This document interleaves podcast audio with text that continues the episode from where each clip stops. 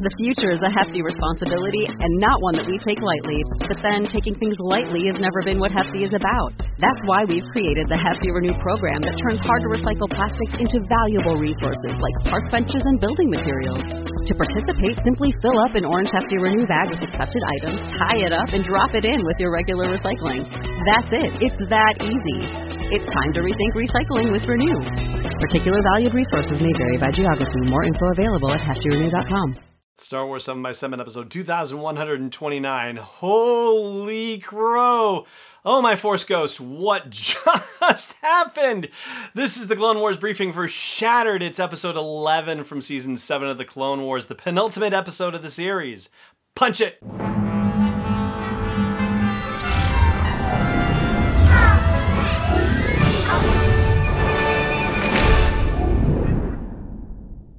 Hey, Rebel Rouser. I'm Allen Voivod, and this is Star Wars 7 by 7 your daily dose of Star Wars joy. And thank you so much for joining me for it. Before we get into Shattered and our Clone Wars briefing, I do want to flag something that was flagged for me, actually, related to our episode on what's coming out in May. This was our episode on April 30th. And Brick Something, and yes, that's actually the person's username on YouTube, pointed out in relation to the comic situation that Marvel is not releasing digital copies of their comics because they're actually trying to do something good. They're trying to preserve the comic book shops by not undermining them and releasing the digital when they can't open and release the physical copies of things. And what a wonderful thing that is that Marvel is doing to try and protect these independent sellers. And so that's a very cool thing. As Brick Something pointed out, that wasn't necessarily in the purview of what I was telling you about in terms of what was coming out in the month of May, but it's certainly an important point to make. So this is not exactly uh, the Department of Corrections. Maybe it's the Department of Elaborations, if you will. But I just want to add that to the discussion and thank Brick Something for pointing that out. Now, let's talk about Shattered, shall we?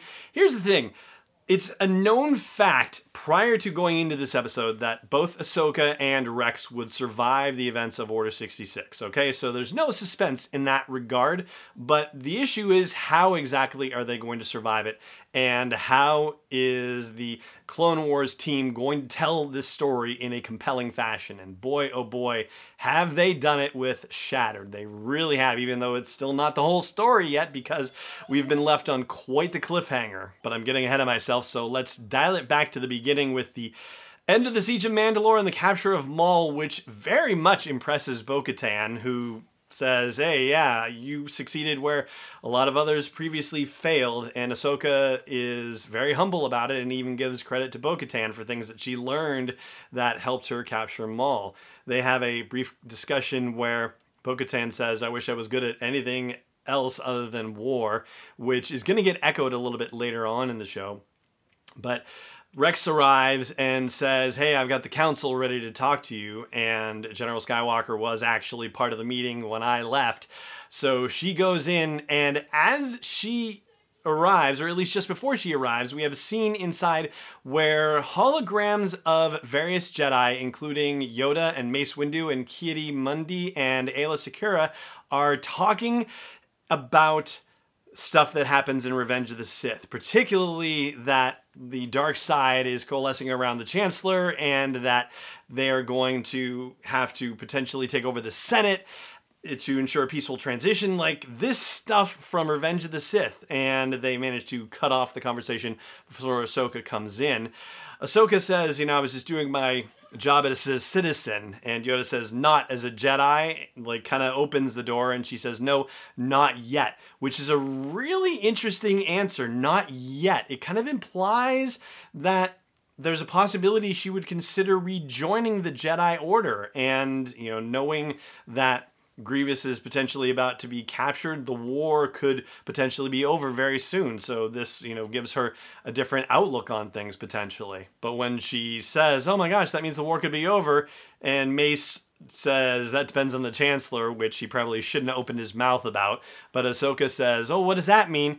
And Mace says, "Well, as a citizen, we can't tell you." So he throws that citizen word right back in Ahsoka's face, which you know I kind of expect better from Mace Windu in that regard. But hey, you know, I guess that's what happens.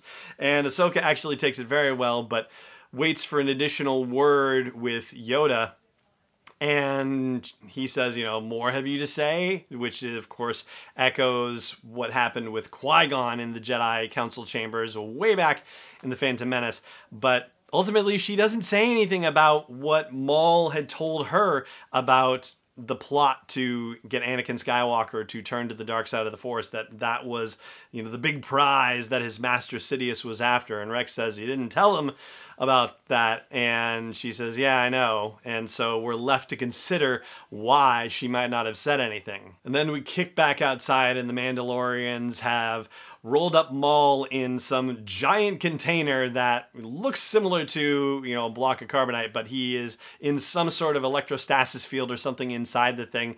And Ahsoka says, "Yeah, I thought those things were outlawed." And Bo-Katan says, "Yeah, my sister outlawed them. They this is the last one." Right there, it kind of gives you that foreshadowing of, "Oh, if this is the last one, then it's really trouble if Maul gets out of it because then there's no stopping him potentially. There's no recapturing him or holding him, I guess is what I'm trying to say. But things go uneventfully for the time being as Maul is brought back to the command ship and his prisoner pod is secured, and Ahsoka and Rex go on to the bridge and they go off into light speed. This would be a good time to mention the music of Kevin Kiner. It has been so different from the rest of the Clone Wars. It's been more Vangelis Blade Runner kind of music than it has the standard Clone Wars stuff. It's been really a very cool switch. I've enjoyed the heck out of it. So just wanted to mention that. I've been meaning to say something about it for the last couple of briefings, but yeah, here you go. And then Ahsoka and Rex have a brief conversation before everything goes down, and this echoes something that Bo Katan said, but also echoes something that Mace Windu said once upon a time. Something on your mind? As a Jedi, we were trained to be keepers of the peace, not soldiers. But all I've been since I was a Padawan is a soldier. Well, I've known no other way. It gives us clones all a mixed feeling about the war. Many people wish it never happened. But without it, we clones wouldn't exist. Well, then perhaps some good has come from all of it. The Republic couldn't have asked for better soldiers, nor I, a better friend. And that's when things go haywire. Ahsoka is actually staring out into the void of hyperspace and seems to hear the voices, or at least sense something happening in the Force. It's the scene where Mace Windu is saying he's got to kill Sidious, and Anakin says, No, don't kill him, and, you know, unlimited power, and what have I done, and that stuff. Meanwhile, Sidious gives the order to Rex and Rex is overcome. But before he can start firing at Ahsoka, he is able to say something that I missed it the first time that I watched this, but when I flipped on the subtitles, it's find him, find him, find fives find him, and then he starts shooting, as do all the other clones, and she manages to escape in a very action packed and dramatic scene. At that point, Rex gives the order to find and kill Ahsoka and also to execute Maul. But before clone troopers can do that, Ahsoka shows up and frees Maul herself. And Maul is like, oh, now I know what happened after Ahsoka tells him what happened on the ship. He understands his master's grand design right now, much to the horror of Ahsoka. And he says, all right, well, follow my lead and we'll get out of here. And Ahsoka says, uh, no, I need you to be a distraction. Go cause some chaos so I can get out of here, which is good fun. And so now we have Maul on the loose and he through clone troopers horribly. Like, it's bad. So he's on the loose on the ship and he has been you know, trapped in one area, but supposedly being redirected into another location. And that's where we leave things with Maul for this part of the story. Gosh, so much happens in this episode. it's crazy. Ahsoka manages to go to an astromech droid bay and activates R7. And Quizmaster Joe was like, "Is that the one that betrayed them once upon a time?" Which I think was was a uh, downfall of a droid or something like that. I don't know. And also, Quizmaster Joe wanted me to tell you that he thought it was odd that the clone troopers let Gar Saxon keep his jetpack at the very beginning of the episode. So there you go, Quizmaster Joe. and I agree, actually. Hopefully they deactivated the thing. But anyway, there's also a droid in there who Ahsoka calls cheap, and this droid certainly seems very similar to Chopper from Star Wars Rebels. The coloring is kind of similar, but the astromech dome head is different. It's a rounded dome head as opposed to Chopper's particular type, but it has the little floaty hat thing, and he waves an arm around like Chopper does. So yeah, that was kind of interesting. But back to R7, Ahsoka gets R7 to plug into the central computer and pull up information on fives. Here's the information from that first story arc in Clone Wars Season 6 about the inhibitor chip. And there's a sealed file from Rex, but apparently it takes Anakin's code to open it. And Rex says, you know, I don't know if this is going to go anywhere, but I got to at least do it for fives, or if this is even real. But I think there's a possibility that there's a purpose to the inhibitor chips that we don't know about. And so hearing this, Ahsoka, you know, this is the first time she's hearing anything about inhibitor chips and the possibility that it has something to do with what happened with Order 66, putting that together with what Maul told her in the prison cell. So she hatches a plan to trap Rex and use the droids to stun him and get him to a medical bay where she can try and find this inhibitor chip in his head.